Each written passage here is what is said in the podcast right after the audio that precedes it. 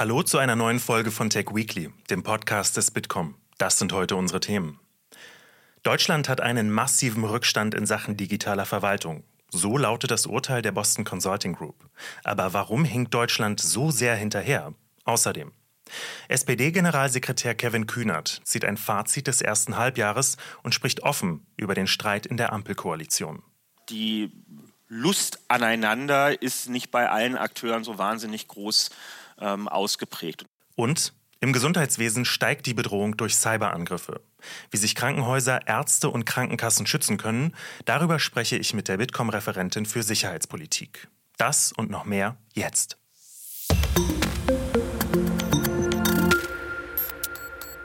Mein Name ist Tobias Grimm und wir blicken jetzt auf die wichtigsten Digitalnachrichten der Woche. Wie immer schauen wir am Ende der Folge auf Termine und Events der nächsten Woche. Politik im internationalen Vergleich hat Deutschland einen massiven Rückstand in Sachen digitaler Verwaltung. Das ist das Ergebnis des Beratungsunternehmens Boston Consulting Group. Demnach ist die Akzeptanz für digitale Verwaltungsdienstleistungen in vielen Staaten während der Corona-Pandemie gewachsen. Deutschland macht allerdings weiterhin Rückschritte. Während im Ausland das wachsende Digitalangebot dazu führt, dass Menschen zufriedener mit digitalen Leistungen sind, sinkt in Deutschland die Zufriedenheit mit dem digitalen Behördenangebot auf ein Rekordtief. Marc Danneberg, Bereichsleiter für den Public Sector bei Bitkom, kommentiert dieses Ergebnis für uns. Die Zufriedenheit mit dem digitalen Staat ist in Deutschland nicht nur schlechter als in vielen anderen Ländern, sie ist auch noch rückläufig. Klar ist, die Geschäftsmodelle der Zukunft werden nicht in Regionen entstehen, die bei der Modernisierung von Staat und Verwaltung den Anschluss verloren haben. In Deutschland haben wir zu spät damit begonnen, unsere Behörden auf die Zukunft vorzubereiten und sie entsprechend zu digitalisieren. Und wir waren viel zu zögerlich dabei. Wir müssen jetzt endlich den Umsetzungsdruck erhöhen. Das heißt, wir brauchen ein Recht auf digitale Verwaltungsleistungen. Und mit zentralen Basisdiensten müssen wir ein digitales Zugangstor zur Verwaltung etablieren. Das heißt, ich als Bürger kann sicher sein, es gibt eine Plattform und von dieser kann ich jederzeit von überall und auf alle Verwaltungsleistungen zugreifen. Wenn die Regierung die Verwaltungsdienstleistungen also wirklich voranbringen will, dann muss in der zweiten Hälfte der Legislatur noch einiges passieren. Beim digitalpolitischen Frühstücksformat Bitkom at 8 hat mein Kollege Fabian Zacharias, Leiter für Public Affairs bei Bitkom, mit SPD-Generalsekretär Kevin Kühnert über die Lage Deutschlands und die digitale Verwaltung gesprochen. Wir hören mal rein, wie Kevin Kühnert deutsche Behörden digitaler machen würde.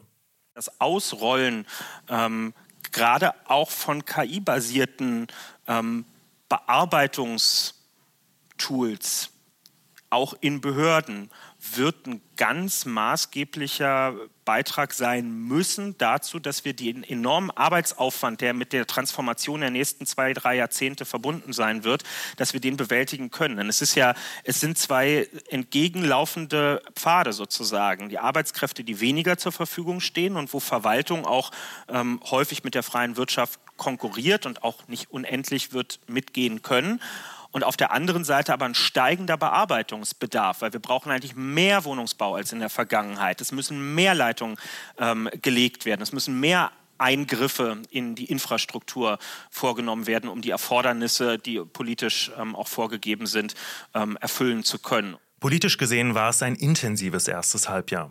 Der Krieg in der Ukraine tobt weiter. Streit ums Heizungsgesetz, stundenlange Koalitionsausschüsse und der Streit in der Koalition selbst. War das wirklich ein gutes Halbjahr für die Ampel? die Bilanz ist halt viel besser als die Stimmung. Ähm, was es nicht besser macht im Ergebnis, aber was zeigt, dass da eigentlich Potenzial ist. Wir sind jetzt 19 Monate etwa äh, im Amt und wenn man einfach nur die Stichworte aneinander reiht, Mindestlohn, Bürgergeldreform, Kindergeld, Kinderzuschlag, Wohngeldreform, Fachkräfteeinwanderungsgesetz, Energiepreisbremsen und vieles andere wäre noch mehr zu nennen, dann ist das eigentlich eine ziemlich amtliche Bilanz, was das Doing angeht. Jetzt gerade auch nach vielen Jahren großer Koalition, in dem ja Status Quo-Verwaltung zum Normalfall geworden ist. Ähm, aber die Lust aneinander ist nicht bei allen Akteuren so wahnsinnig groß ähm, ausgeprägt. Und ich will aber auch nicht verhehlen, ähm, wir merken da auch innerhalb der Koalitionspartner, gerade auch beim liberalen Koalitionspartner, ähm, dass es manche Leute gibt, die mehr Begeisterung dafür haben, dieses Bündnis zum Erfolg zu bringen, als andere. Das waren Ausschnitte aus dem Bitkom at 8 vom 20. Juli. Auf bitkom.org gibt es das komplette Interview mit Kevin Kühner zu sehen. Der SPD-Generalsekretär erklärt auch, wie die digitale Parteiarbeit der SPD aussieht und wie Politiker die aktuellen Krisen managen sollten. Unternehmensnews. Bei Twitter laufen die Geschäfte schlechter als gedacht. Firmenchef Elon Musk schreibt auf Twitter, dass die Werbeeinnahmen um 50 Prozent geschrumpft sind. Experten vermuten, dass viele Werbekunden abgesprungen sind, weil Musk angekündigt hat, Twitter-Inhalte weniger zu regulieren.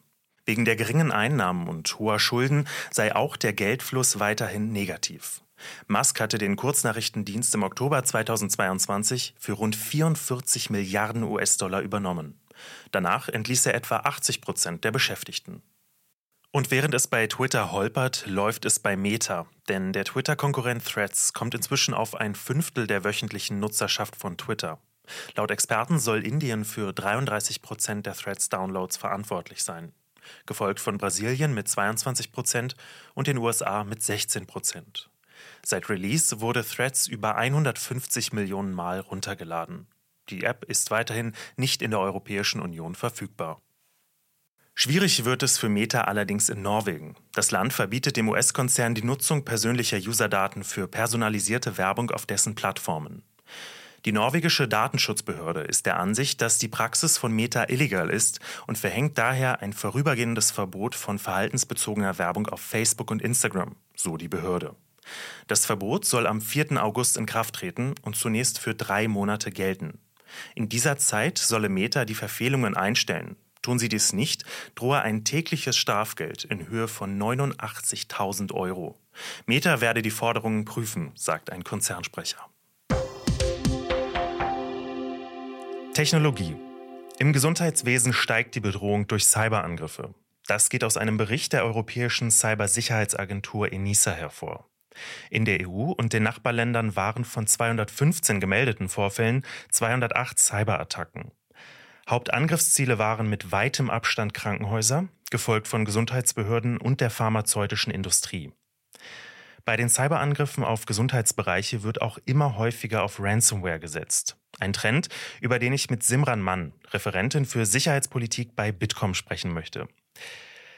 Simran, meine erste Frage, warum entwickelt sich der Gesundheitssektor denn zu so einem beliebten Ziel von Cyberangriffen? Im Gesundheitssektor steht natürlich der Mensch im Mittelpunkt und dadurch fallen andere Sachen, wie zum Beispiel die Informationssicherheit in Krankenhäusern, etwas unter den Tisch. Das heißt, wir haben engere Budgets, mit denen wir hier arbeiten und dadurch haben wir auch ganz viel veraltete Betriebssoftware oder eben einfach keine Person, die dafür zuständig ist wenn ich da mal auf so die Angreifer nochmal genauer gucke, um was geht's denen denn konkret? Also geht's denen wirklich um Geld, also so Stichwort Ransomware, oder sind die halt wirklich an den Patientendaten interessiert? Was ist deine Einschätzung? Also in den meisten Fällen können wir davon ausgehen, dass es dass das Ziel quasi Geld ist und Profit. Aber natürlich, wenn es um Gesundheitsdaten geht, also Gesundheitsdaten sind ja sehr kritische Daten. Das heißt, wir können auch davon ausgehen, dass zum Beispiel in, in gewissen politischen angespannten Situationen Gesundheitsdaten von Personen, die, die im, im öffentlichen Leben stehen, auch im Fokus stehen können von solchen Gruppen. Hast du da irgendwie vielleicht sogar ein konkretes Beispiel oder gibt es da überhaupt Beispiele schon, die bekannt sind? Also was man sich natürlich gut vorstellen kann, ist zum Beispiel, als Nawalny in der Charité war, das ist sowas, oder auch ähm, Gesundheitsdaten von, von unserem Kanzler. Ähm, das sind natürlich auch wichtige Daten, die wir nicht so an andere Staaten oder an andere Akteure herausgeben möchten. Mm, du sagst es, die wollen wir nicht herausgeben, die sollten wir auch nicht herausgeben. Ähm, müssen die Sicherheitsbehörden denn da mehr tun, um das Gesundheitswesen so vor Cyberangriffen zu schützen? Oder wer ist da überhaupt in der Pflicht, etwas zu tun? Im Allgemeinen kann die Politik natürlich dafür sorgen, dass es äh, Regulatorik in dem Bereich gibt. Ähm, da haben wir auch schon einiges an Regulatorik, aber am Ende des Tages muss es ja umgesetzt werden. Und das Umsetzen, das liegt dann eben bei den Krankenhäusern, das liegt bei den Arztpraxen, das liegt bei den anderen äh, Unternehmen im Gesundheitssektor. Und da muss auf jeden Fall die Sensibilisierung geschaffen werden. Ähm, und eben auch klar gemacht werden, um den Patienten und Patientinnen am besten quasi Hilfe leisten zu können, ist es wichtig, dass die Systeme auch zu jeder Zeit online sind. Und deshalb ist eben auch die IT-Sicherheit wichtig. Mm, du sagst es, die IT-Sicherheit ist wichtig. Wenn du Krankenhäusern oder Gesundheitsbehörden jetzt einen ganz konkreten Tipp mit auf den Weg geben könntest, wie können die sich vor Cyberangriffen schützen? Was würdest du denen sozusagen an die Hand geben?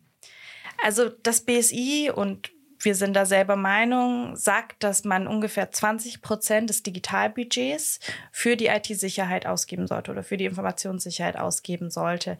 Was bedeutet das? Das bedeutet einerseits, dass man natürlich dafür schauen muss, dass die Systeme auf dem neuesten Stand sind, aber andererseits bedeutet es auch, dass man schaut, dass man die Mitarbeitenden sensibilisiert.